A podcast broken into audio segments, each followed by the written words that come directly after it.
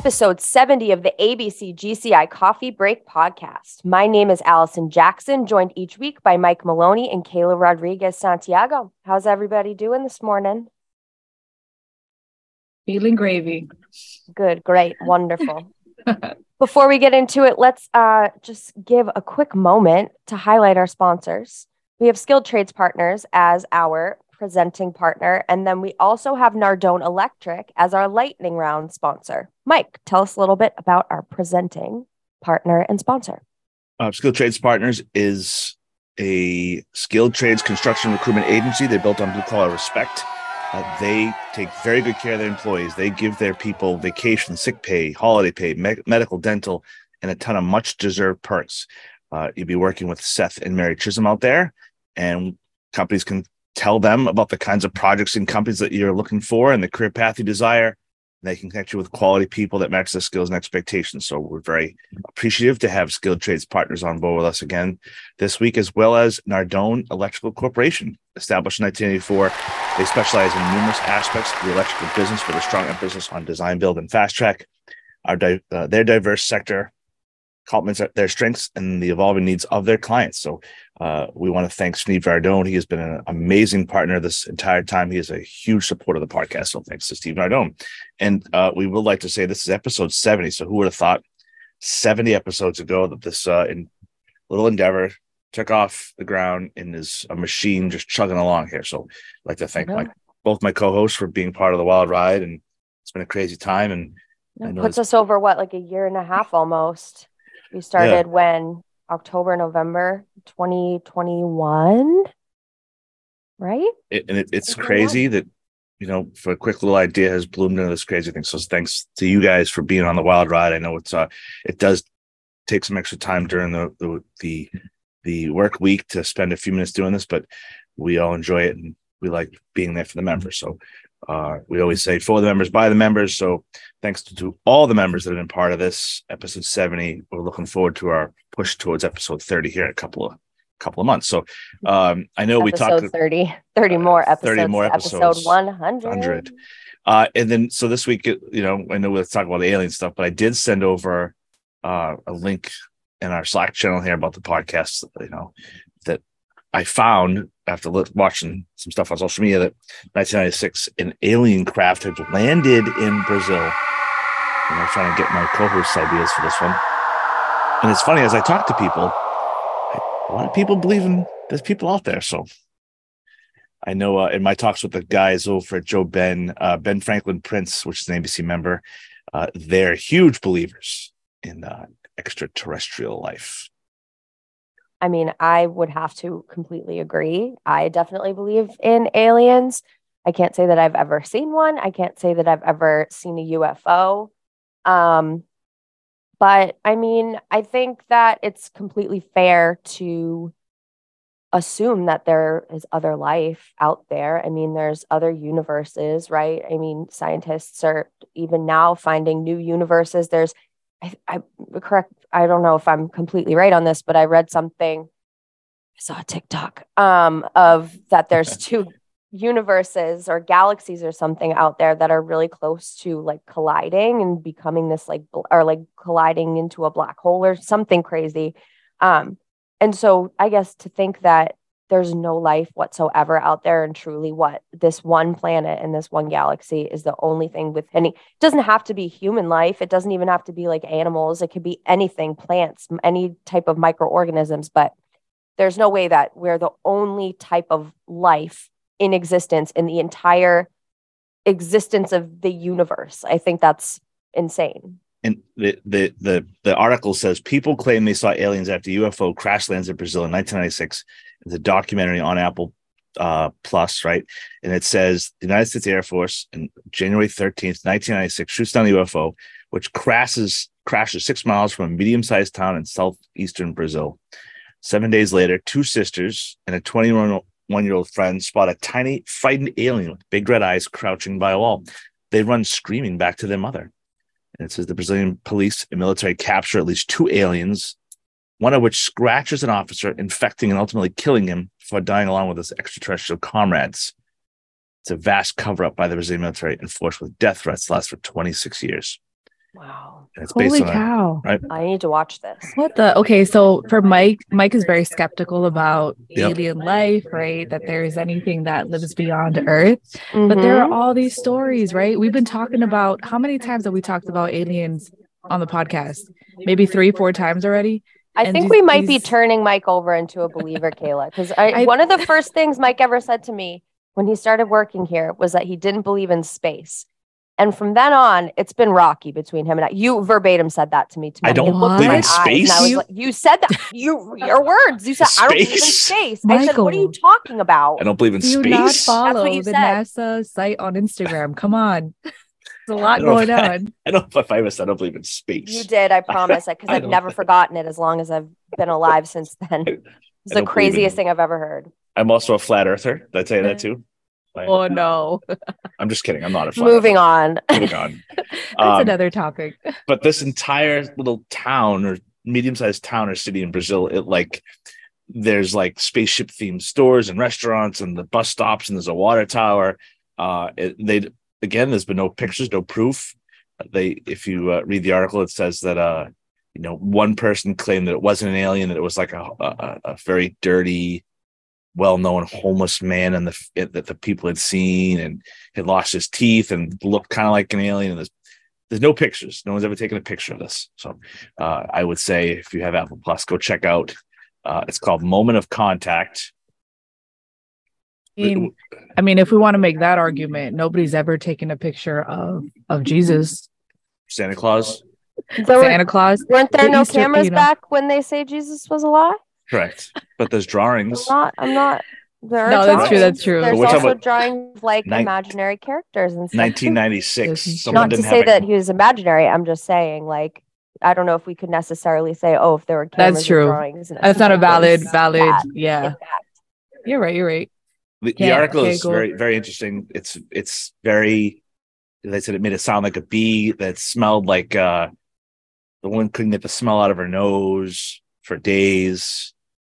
She tried to wash her out nose out with alcohol and water. It was a strong sulfur smell. That the neighborhood set up a barricade. The police set up a barricade on the neighborhood. It had brown skin with an oil or grease on the body. It had big head with red eyes and no pupils. The face was like a reptile. Oh, here we go again with the reptilian planet again. So- like a frog with strange eyes, three times bigger than ours, and three protuberances on the top of its head. Sounds like the peak of COVID. No, I'm just kidding. Right. sounds like me in the morning. I'm just kidding. All right. So if you Uh, believe in, if you don't believe in space, I guess like me, uh, it, I don't know where that came from. Uh, check out the Me moment neither. of You were context. the one that said it. the Roswell of Mexico. It's on Apple Plus. And if you're a believer in aliens and you want to try to convince me, I'm I'm all for it. I'm all about learning. But uh, Really quick before we move on, because did you see about in China how there was a rainbow scarf in the sky? Did you see this? I'm going to show you on the screen what it A looked rain- like. a rainbow a rainbow scarf. Like it was a light. It's Oh. light. There we go. A- around a cloud in the sky in China. And that was that was aliens. no, they. I don't know if they're saying it's aliens. I'm just saying it's a bizarre happening. Really uh, bizarre, but really beautiful. Which I'm sure people did think, oh, it could be aliens, it could be a hoax, it could be photoshopped, it could be this, it could be that. Who knows? I found out on TikTok. Like I found out- Wow. I'm looking at the photos now and it almost like it's a, a cylinder, like it just it's a yeah, circle it's bizarre. around the clouds. That looks bizarre. Beautiful. You seen Men in does. I've never seen anything like that before. And Men in Black, it's like it was a space balloon. It was gaseous space balloon, and they like wiped the guy's memories. Uh, that's what it's just like. hmm All right. Well, the journey the journey to changing Mike into a believer of aliens continues. It's a long journey. I guess I have to first believe in space, then I can believe in space aliens. Let's see. Let's right. see. Uh, this week's guest on the podcast is uh, Ryan Kiscaden. Welcome to the podcast, children's book author Ryan Kiscaden. Ryan, welcome to the podcast. Thanks for having me. I'm so excited to be here and can't wait to talk about all the different things that are going on in the skilled trades, obviously, our and and the plumbing industry too. And uh, it, for people that have been listening to the podcast for a couple of months now, we've had several children's book authors on. But not only is Ryan a children's book author, an author in general, but he's also very heavily involved in the trades, which is fantastic. And from our conversations, uh, how we all realize how important the trades are to everything we do. But we always focus a lot of our energy on the high school students, right? But this is a book meant more for the younger generation, the middle school. So, Ryan, why don't you tell us about yourself and how you got involved in this industry? Absolutely. So, so I am a, a college graduate, and my first real world job was working for an HVAC and plumbing wholesaler. Uh, that was well over 12 years ago now, and I've made some detours along the way, but I've worked for uh, major plumbing manufacturers. Had a chance to run a nonprofit for a period of time, still focused on our space, recycling mercury containing thermostats. And look, some of my best friends in the entire world are, are blue collar by trade, either what they do for a living or just where they grew up and who they are. So it means a lot to me. And, and my brother in law is a master plumber. So, um, you know, I, it's one of those things I'm sure, as everyone has said, that once you start working in this industry, it's really hard to leave it. I'm probably a product of that now. I'm, I'm hard to get out of it at this point, but uh, I feel very passionate about this need to grow the skilled trades, the awareness, and also to make sure that the next generation knows about all the, the myriad benefits available to them. So I'm so excited to, to be here with you and talk with the folks at ABC there in Massachusetts. So, uh, for those that don't know, Ryan wrote a book called "The Water Came to a Stop," and I picked up a copy. It's fantastic. So, why don't you tell us a bit about the, um, you know, writing a children's book, and then you know why write a children's book about the trades, and given your background, you know, tell us about and how, how the book came to be. Yeah, so I'm a marketer by trade. So uh, almost every experience I've had has some form of sales and marketing or business development. And so again, you know, being in this business, I'm very in tune with a lot of the chatter and the industry conversations around workforce development and obviously the shortage that we're having and experiencing and what we anticipate experiencing. And about six years ago, I was blessed with the news that I would have uh, a son at home. And I think it really started to change my perspective on how do you prepare for your next of kin. And I, I can remember a situation very clearly where the story, this particular story, the water came to a stop, was sort of uh, inspired by one of my young ones. I now have two boys at home, but you know, using that really as the inspiration behind why write this, I kind of put on my hat and said, wait a second, can I do something proactively for our industry to help go after a lot of those school age kids that, you know, let's call it the kitchen table conversations or living room conversations, you know, instead of waiting till middle school and high school to really start to determine what their path looks like. You know the reality is is that there's a lot of money spent and being spent on grants and apprenticeship programs vo-tech opportunities. And i'm not saying those aren't important because they are immensely important. What i find though is there has definitely been a lack of when kids are impressionable focusing this message around things that aren't such the rational benefits to being in the trades. I mean you hear a lot of stuff around it's all about looking at money. Uh, you know, don't worry about your, you know, all the debt you're going to incur if you go to college. Yet no one really has talked to or focused on the emotional benefits. And again, as I mentioned, I'm a marketer by trade.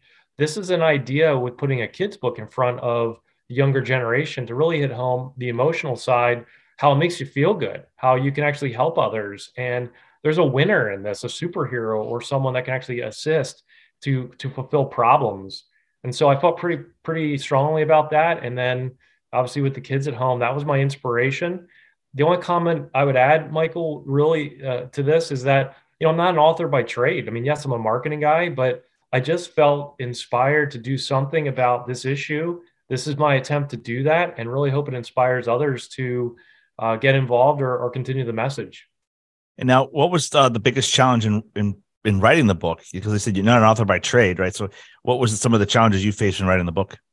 So, I lovingly say this about my wife. Uh, the the book went through 30 renditions with her red pen. Um, I would say that was by far the biggest challenge was the constructive criticism that it took to get the book into great shape.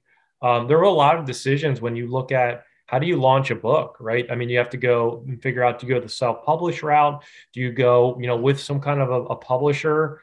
Do you write it in a different stanza, is what it's called, of rhyming, or do you, you know, make it more storytelling? Then you got to worry about the brand script and this the story brand script, which basically means, okay, who's the hero, who's the villain, how does the story resolve, and you know what are the message or the key points that you want in there so you know it may not seem like it as a 36 page book but that was a two year um, project you know really to put the first words down on paper till you're holding it there in your hands.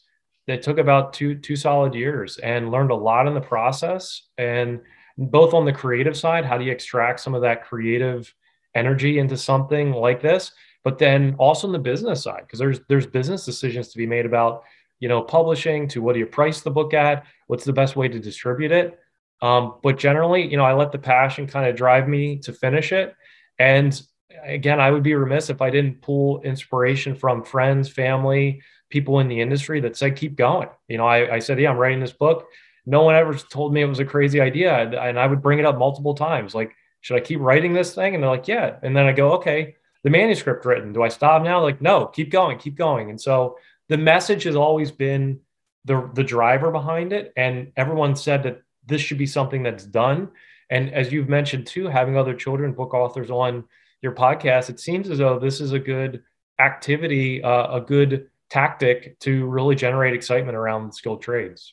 And then so you said did anybody tell you that you're you're crazy to do this? Did anybody say don't do this you're crazy why would you waste your time? Go do something else. Did anybody say that to you? I would say not specifically but implied, you know, where it's almost okay, you're doing this, but why are you not doing something else, right? Whether it's your day job, your your at home duties, um, things like that. And you know, I think the thing that I really realized in my career, and this is probably no different than a lot of the blue collar folks that this book is for and about and and supporting, is sometimes you just got to put in that extra effort. You know, that 5 a.m. is what I call my happy hour.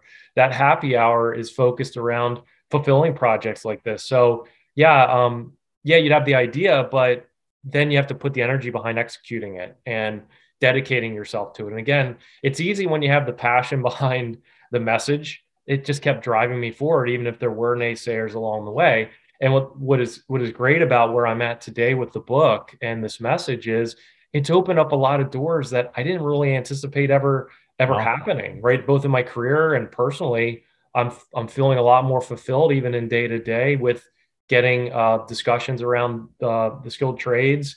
You know, I'm, I'm now sought after in some cases as an expert on this, either in my day job or elsewhere, just just to have conversation. So I'm really humbled by this. Very thankful for the opportunities granted to me. And uh, but no, I, all those naysayers out there, it, limited as they may be, was really about inspiring me with that passion to continue. And then uh, the one of the things that we and a shout out to Paige the plumber, plumber Paige that you, you that you know, uh, she said when she was growing up, you know, they had Handy Manny and they had, you know, they had things like that that really put the trades in front of their faces while they were watching TV as kids. There's really nothing like that anymore. So to have a book that parents can read to to to, to their children is fantastic. Now the water can't stop. What's kind of like your strategic vision, your larger strategic vision with the book? Is it going to grow? Is it going to be more books? Can you talk about any of that? Yeah, my hope is that we can put out more than one. Um, my goal from the very beginning was to make this a three part series because I think there's a tie to all the contractors around uh, or the mechanical, electrical, and plumbing industries. So, you know, what's interesting was I just recently came back from a work trip to uh, Canada and in Canada, they have a lot of these skilled trades that all kind of intertwine. So, like basically, the plumber is actually also the HVAC guy, and vice versa. Where, I mean, again, this is more generalization about the United States, but the United States has, you know, a plumber's a plumber all day long, an HVAC guy is that. And again, of course, there's overlap, of course, there's blending, but typically that hasn't really been the case, except for recently in recent history. I think we're seeing more folks blend, um, you know, that pick up electrical work. Uh, it's just putting putting together a mini split, right? Or nowadays, you know, connecting a backflow preventer requires an internet connection, right? So a lot of those uh, overlapping skilled trades. That's why I'm thinking this will be a three part series. You know, sky's the limit. Uh, at the end of the day, if it helps me to continue the message, allows me to, to push this forward, and it's a um, uh, an avenue to promote uh, the message of positive reinforcement and why this work can be feel good for other people. Against, you know, I'm I'm encouraged by that, and sky's the limit. But I'm hoping to put out three to answer your question, um, and one one won't do it for me. Now, and then, so what was the writing process like? Because, you know, did the plumbing in your house really stop working one day? And then you're like, oh, we should write a book about this. And you kind of created this whole universe, right? With Gomer the Gopher and Flo Fish. Yeah. And you know, the family there, which is fantastic. The the the the writing is fantastic. The the illustrations are perfect. What was the process like for you to come up with the book? Yeah, so you know, it's one of the one of my recent interviews. Uh, the folks that were doing the interview asked me, "So, which one of your kids inspired you?" And I said, I could never never uh, spell out which one of them was. I can just tell you that one did. Um, but there was a situation uh, in, in, that in that particular book. Now, it wasn't as direct as maybe the book storyline was, but basically, the, the child, my one of my children, was playing with a ball and noticed that it it banged into something. And so, uh without giving away the the plot, that's where I kind of connected it together. Uh, interestingly enough, the second book that I'm working on right now, called "The Air Came to a Stop," which is about an HVAC system that stopped working. That particular story point, uh, where the um, turning point happens in that book, was inspired by something directly one of my kids did. Again, will re- remain nameless. I will not name them, but it was definitely inspired by something that they did. And then more importantly how was it resolved? You know so that particular situation was resolved uh, similarly uh, meaning uh, they called a contracting company. They came out and looked at it the particular issue that one of my children caused and uh, it was resolved from there. So but generally speaking yeah that uh, th- there were there was a situation that happened and pretty hilariously um, we figured it out from from that interaction and then, uh, like you said, your dad had two boys, husband, right, and a dad. How did you find time to write the book? Where did you get the time to squeeze all this in to, to your busy life? Great question. It's that 5 a.m. happy hour, right? That's where a lot of the pen to paper happened. Uh, a lot of sessions, I would say. One thing that that my wife and I think have really realized, and probably a lot of married couples have too, which is you sort of need that alone time without the kids and whether it's to talk about where you're going on vacation, you're going, you know, the work stuff at home, personal, professional, how are we doing in the relationship? And so a lot of the editing, I would say, happened over those sessions, right? Where she was like, Yeah, let me take another look at the book. And then we would talk through it. Again, very supportive. She has been great helping me move this thing forward. In some ways, it shouldn't, the book shouldn't say imagined by by Ryan. It should be be my wife's name, you know, and and with the editing and the amount of work that she did, I don't know that I can properly give her a lot of the credit, but yeah, between the idea, the writing of it, and then the distribution, it, it was all done in those after hours, right? The you know the the uh, early mornings. For me, you know, it was never late nights. So maybe some other creative types get better activity at that time. Not for me. Uh, I think by eight thirty or 9 o'clock, my head's on that pillow and I'm out every night. Yeah. Doesn't matter if it's Saturday or Sundays, but I'm up ready to go and start working hard and uh, on this creative work and, and then, get it done anybody that we've talked to in the, in the trades world, right, knows that you know there's going to be a perfect storm, you know, involving a future shortage of skilled trades workers. Do you consider this issue one of the industry's most imminent challenges? And what are some ways you think we can solve it? I do. I, I do think that this is by far our most uh, troubling issue. It's an advocacy issue too. It's not just an awareness issue. I feel pretty strongly about that. We will not resolve this worker shortage with and even though I'll say it to my chagrin with children's books alone, right? It has to be part of an advocacy uh, regulatory change or, or legislative change in some cases. Um, part of the problem that I see here is, is that there is, you know, it's a lot of discussion around, you know, more money, more money, more money. And I don't know that that is always necessarily the best avenue. It has to be more about what can we be doing uh, to change hearts and, and minds on this issue as well. So, it's a combination of all those things. I think that um, the groups that are doing this well have to partner together. I've seen a great movement online with social media, particularly around promoting children's books to promoting positive stories, promoting women in the trades, another big issue uh, that that is totally untapped, or even minorities. You know, these are these are opportunities for recruitment, opportunities for finding the next person to help do this work, and sort of try to eliminate some of those stigmas around you know how do you get people to do the, this in-home activities? The reality is as i've talked a lot about uh, prior the reality is that a lot of these uh, installations that occur of equipment now require um, you know more than just mechanical aptitude. It requires uh, technology aptitude. It requires you know ability to work with other people. Um, and some of this work you know again maybe it was seen as you know it's only with my hands. It's also with the minds. It's also relative to making sure that uh, th- th- that these systems are all working together. So I think that th- that those message points have to happen.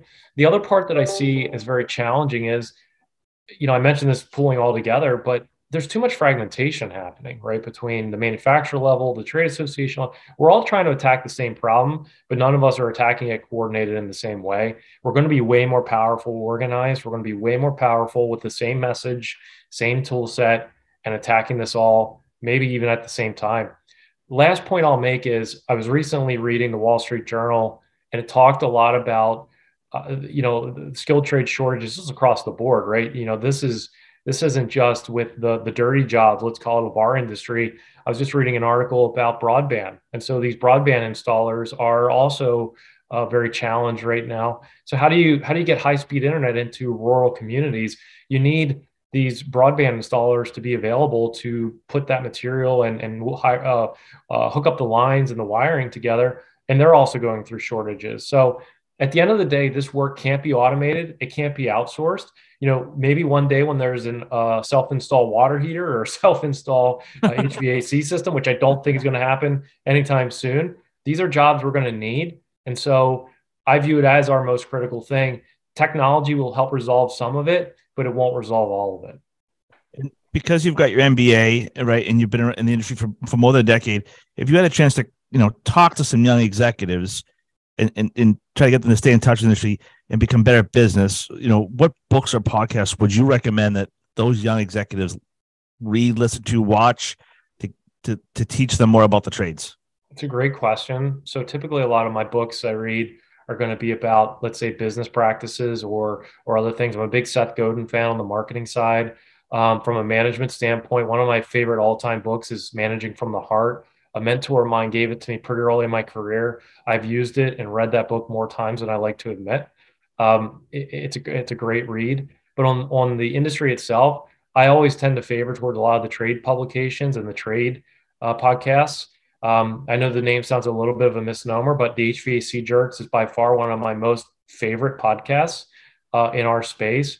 Uh, there's a lot of really good podcasts out there too, like Blue Collar CEOs. That's another great one I listen to pretty regularly, especially if you're interested in you know the mechanical side. Look, I think I think our industry it does two things. It, it combines mechanical aptitude with business um, acumen.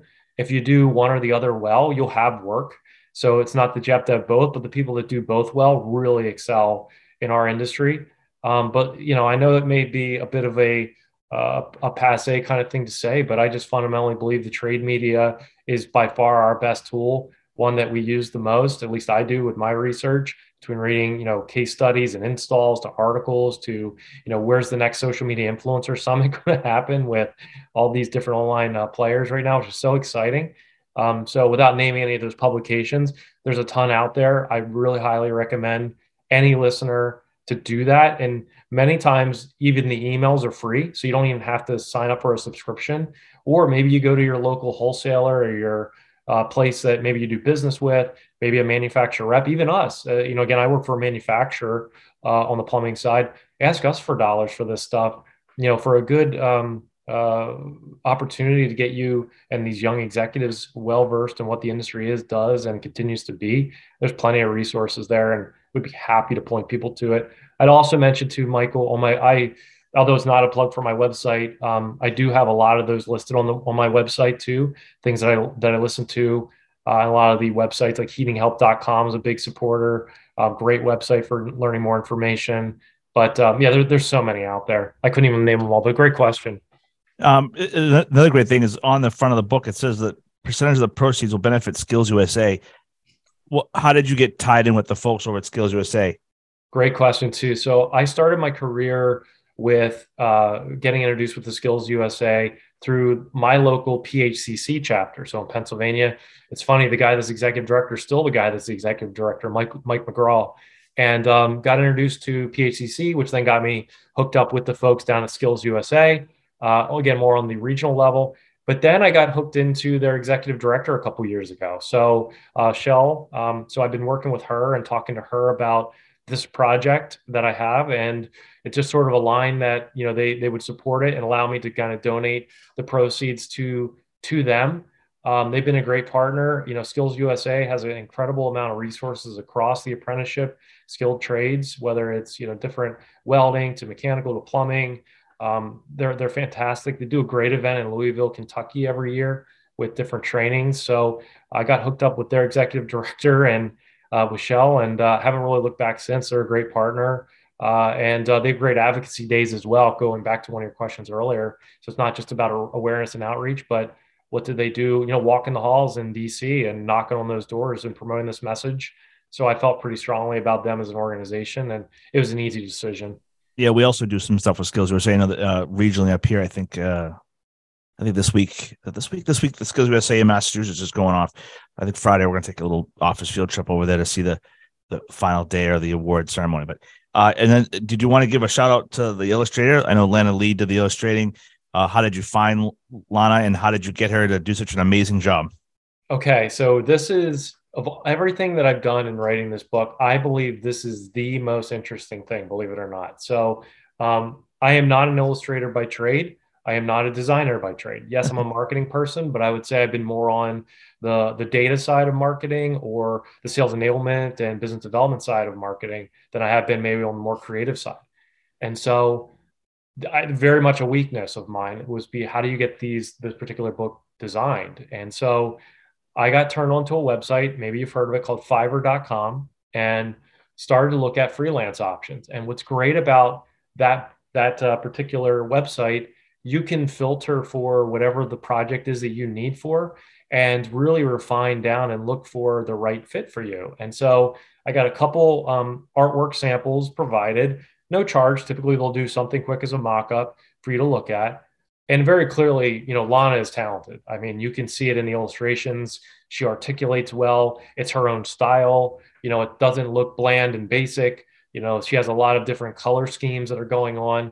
And you know, for me, it was very important to like make sure a it still had a good design, mm-hmm. but also not lose too much of this being you know it's mechanical drawings, if you will. It's you know it's kind of hard to really you know, make those creative, but you don't want to be so dense either. So Lana did a great job. Um, she was easy to work with. I would get, um, and this is the other part about the experience. Once you hire a, a freelancer, typically they'll use all these different tools to communicate with you. I've never talked to Lana once on the phone. I, have only emailed her or, or sent Teams messages uh, or WhatsApp messages with her, and but within you know a couple sentences, within a couple of specific, amazingly pointed questions, she extracted out of me what I was looking for um, and described it and just executed well. Uh, I think we maybe made two revisions on the whole book uh, as it was being developed, and she did an incredible job. She continues to do an incredible job. Uh, I've looked at her work that she's been producing. I mean, she's backed up for months, and luckily, uh, I have a pretty good relationship with her. Every couple months, I'll messenger her and just say, "Hey, I'm still working on my next one." She's like, "Just let me know when you're ready, know, I'll move you up." But uh, she's a great, great asset. Uh, but again, I encourage anybody if you've never looked at Fiverr.com for uh, any kind of creative work, to, to, check it out. It's incredible what's out there for the freelance side. I was talking to Ryan before we hit, hit the record button, but you know, when I used to read to my kids all the time, right, they always pick the same couple of books and you can only read the, the you know, Berenstain Bears so many times.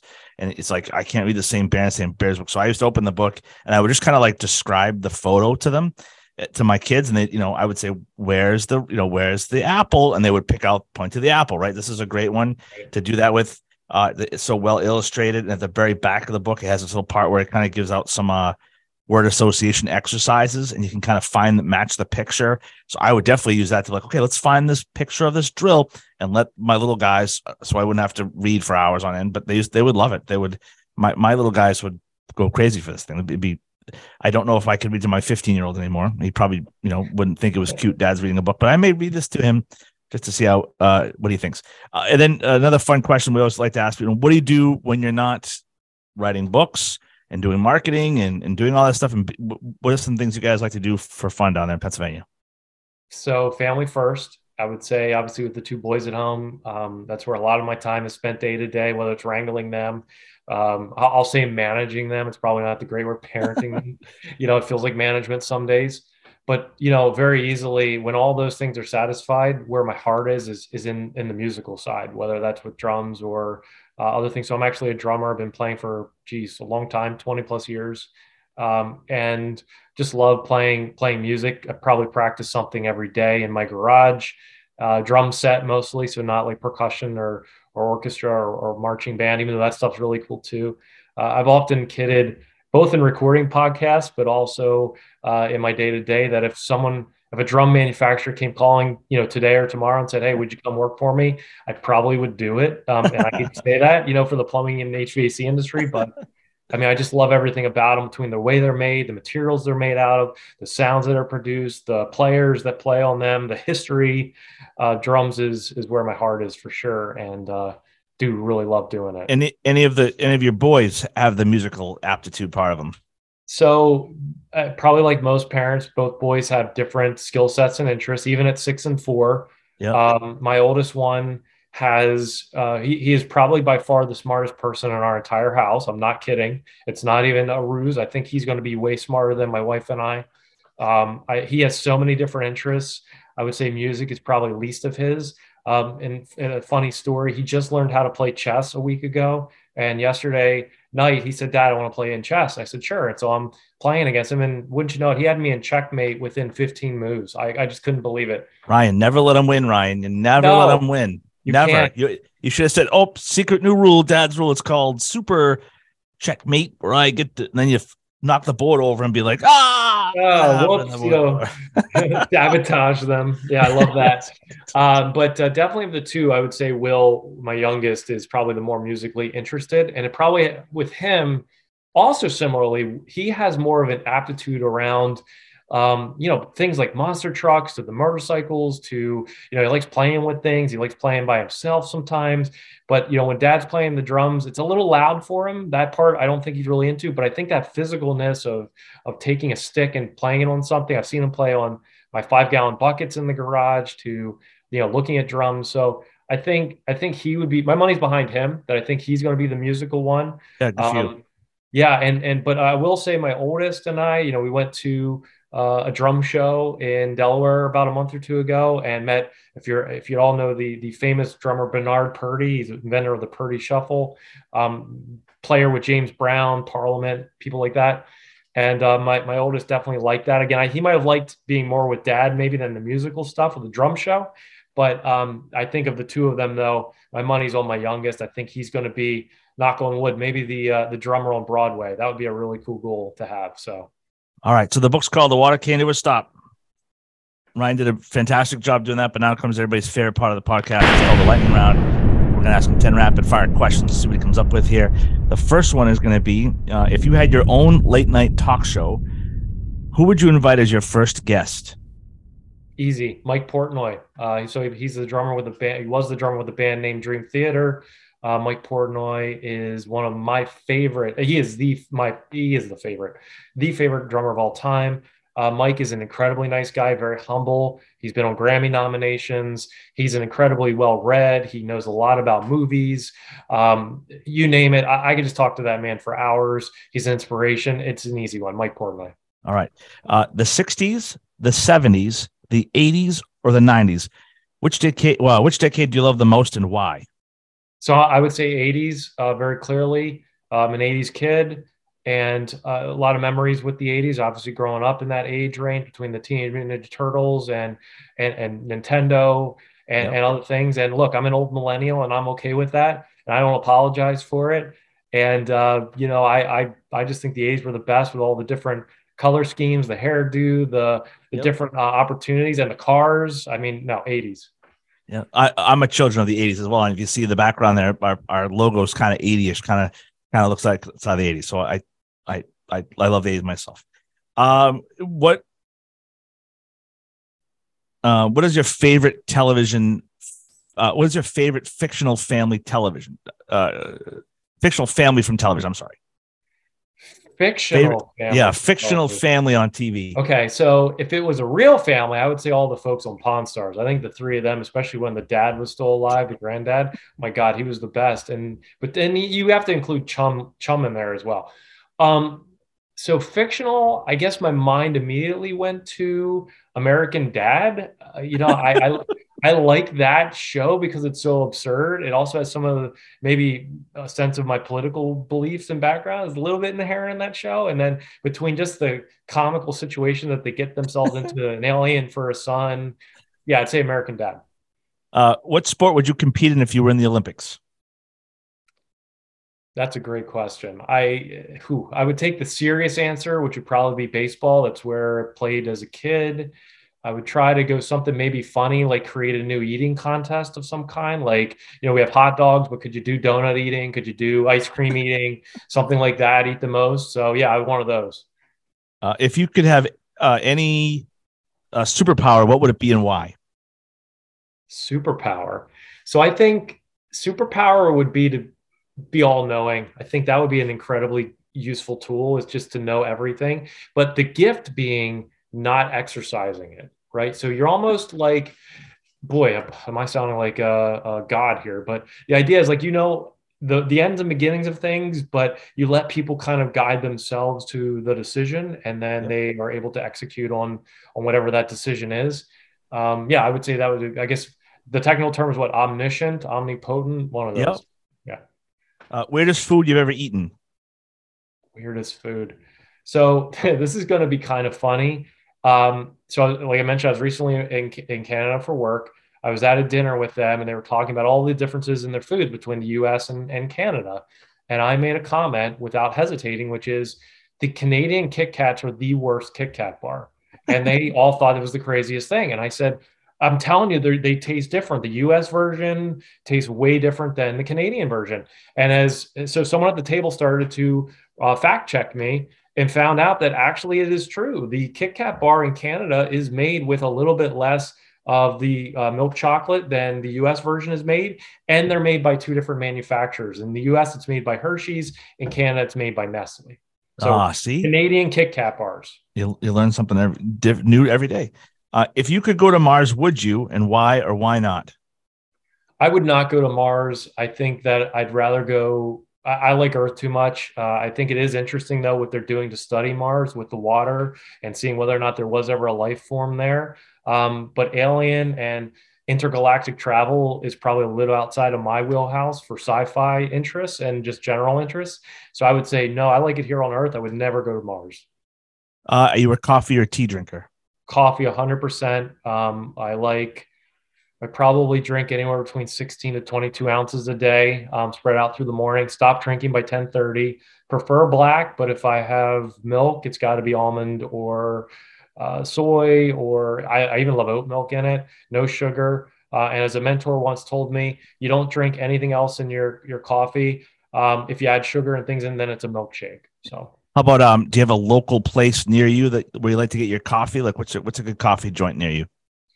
Near me. Uh, so I hate to admit it, but it's typically either the Wawa, which is a Pennsylvania convenience store chain. Um, they make pretty cheap and great coffee if it's on the go. Uh, but I'll, I will say one of my my interests just generally is looking at different local coffee houses and trying them all out. There is a bunch. There's one in Jenkintown, Pennsylvania that I really like. Uh, another in Fort Washington, PA that I, I really like. Um, so generally, I do try to throw my money towards the local folks because I like some of the atmosphere, the relaxation, yep. uh, etc. But yeah. And the, the last question I'm asking, this is more Pennsylvania themed. Do you like Scrapple? Love Scrapple. Uh, you need to eat it fried, and you need to eat it with syrup, not ketchup, but it has to be fried. For those of you that don't know what Scrapple is, you can I won't say it, but you can Google what Scrapple is, or uh, we could talk about it another time. But uh, Scrapple is a Pennsylvania thing Southern. I think thing? generally it is. Yeah, I think generally it may have some other overlap with some other country even, but Scrapple is for sure. I'll also look. Um, I'll put another plug out there. They don't pay me to say this, but you mentioned Scrapple. You know, I was born and raised in Lancaster County. You go to Shady Maple. Oh, Shady I was going to say that it's the best place ever. Got to go to Shady Maple. You got to go to Shady Maple. When we go to Pennsylvania to visit my friend down there, we make a special trip to Shady Maple. It is like no other place on the planet I've ever seen look, you can get your the different meats between bologna and scrapple, you know, all kinds of things. Then also keep going to, to Hershey's. By the way, there's a bunch of uh, chocolate factories in Pennsylvania. You know, we're known for a lot down here, food wise, pretzels, all kinds of stuff. So Shady Maple is a gigantic buffet uh, run by the Amish, owned by the Amish, Amish, right? Uh, mm-hmm. you pull up, there's Amish wagons in the parking lot. The Amish own the place. They work at the place. It's an amazing. It's like nothing. It, it, I know that Pennsylvania is only three or four hundred miles away from where we are in Massachusetts, but it just seems like it's another world away because it's it, it's so beautiful there. The rolling hills. You're out. You know, I, I love it. Uh, Scrapple. Uh, yeah, all right, so, Ryan. So tell us again how where can they get the book? How can how can they get a hold of you? Because it's amazing. What's the best way to grab the book? How can they get a hold of you? Well, first of all, thank you for having me. Thank you for for allowing me to talk about the book and the skilled trades. Uh, I feel very passionate about it. Hopefully, as as the, your listeners have heard, but generally, you can find the book on Amazon.com. Uh, it's probably the best way to order it, especially if you have Amazon Prime. They guarantee a three day shipping in both the U.S. and Canada, so um, it's the best option. And I love what they're doing with the printing, and then um, print to a local print shop to wherever you're ordering it from, and they'll get it to you in three days. So that's the best option. And you can always find additional information about the book and plumbing overall on my website on kiscadenconsulting.com. Um, look, at the end of the day, I'm a, a, mere cog in this wheel to promote the skilled trades gap and help move this forward. You know, every proceed, uh, 2% of the proceeds go to Skills USA, as you mentioned. Um, it's, still, it's a great resource. It's a great industry. Um, it's a good book, even if you're not sure about the plumbing industry and you're not sure whether or not you want to. I think it's a good read. Pick it up, share it, donate to your local library after you're finished with it. And uh, when's the next book coming out? Can you tell us when that one's coming out? So I originally shot for the second quarter of this year. I'm a little behind. Um, I'm I'm now saying to people it will be out by the end of this year. That's my next goal. Buy it for your family and put it in there with the Christmas, put it in the stocking with the Christmas gifts. That's right. Awesome. Exactly. Love it. Thanks, Ryan. Appreciate it. Thank you. All right. Thank you, Ryan, for that awesome interview. Scrapple sounds super interesting. I'm not sure if I would try it. Maybe if I, you know, I eat hot dogs on a regular, so might try it, but I, I'm not too sure about it. What do you guys think? No. No, it's a no for you, Allison. That maybe a bite. That's it. What about you, Mike? Uh, I have tried it and I'm not a fan. Well, there you go. So Scrapple, not a fan on Mike's side. Allison and I will most likely not try it. We have trainings coming up uh, for the month of May. Allison, what do we have? Lots of trainings going on. Uh, first, we have an OSHA 10 hour for construction coming up. That's going to be on May 9th and 10th. You do have to attend both classes to get the full certification. Uh, that's going to be at the ABC GCI Woburn office. At the ABC GCI Woburn office on May 13th, we'll have signal certification and basic rigging safety. It's going to be a full day class, and it's going to be a really good one. And then, just in time for summer, we have a first aid CPR class on May 23rd, again at the ABC GCI Woburn office. Come hang out with us, come see the space, come take a class. We would love to see you. But you can find all of these trainings and the rest of the trainings we have available through December 2023 at ABC.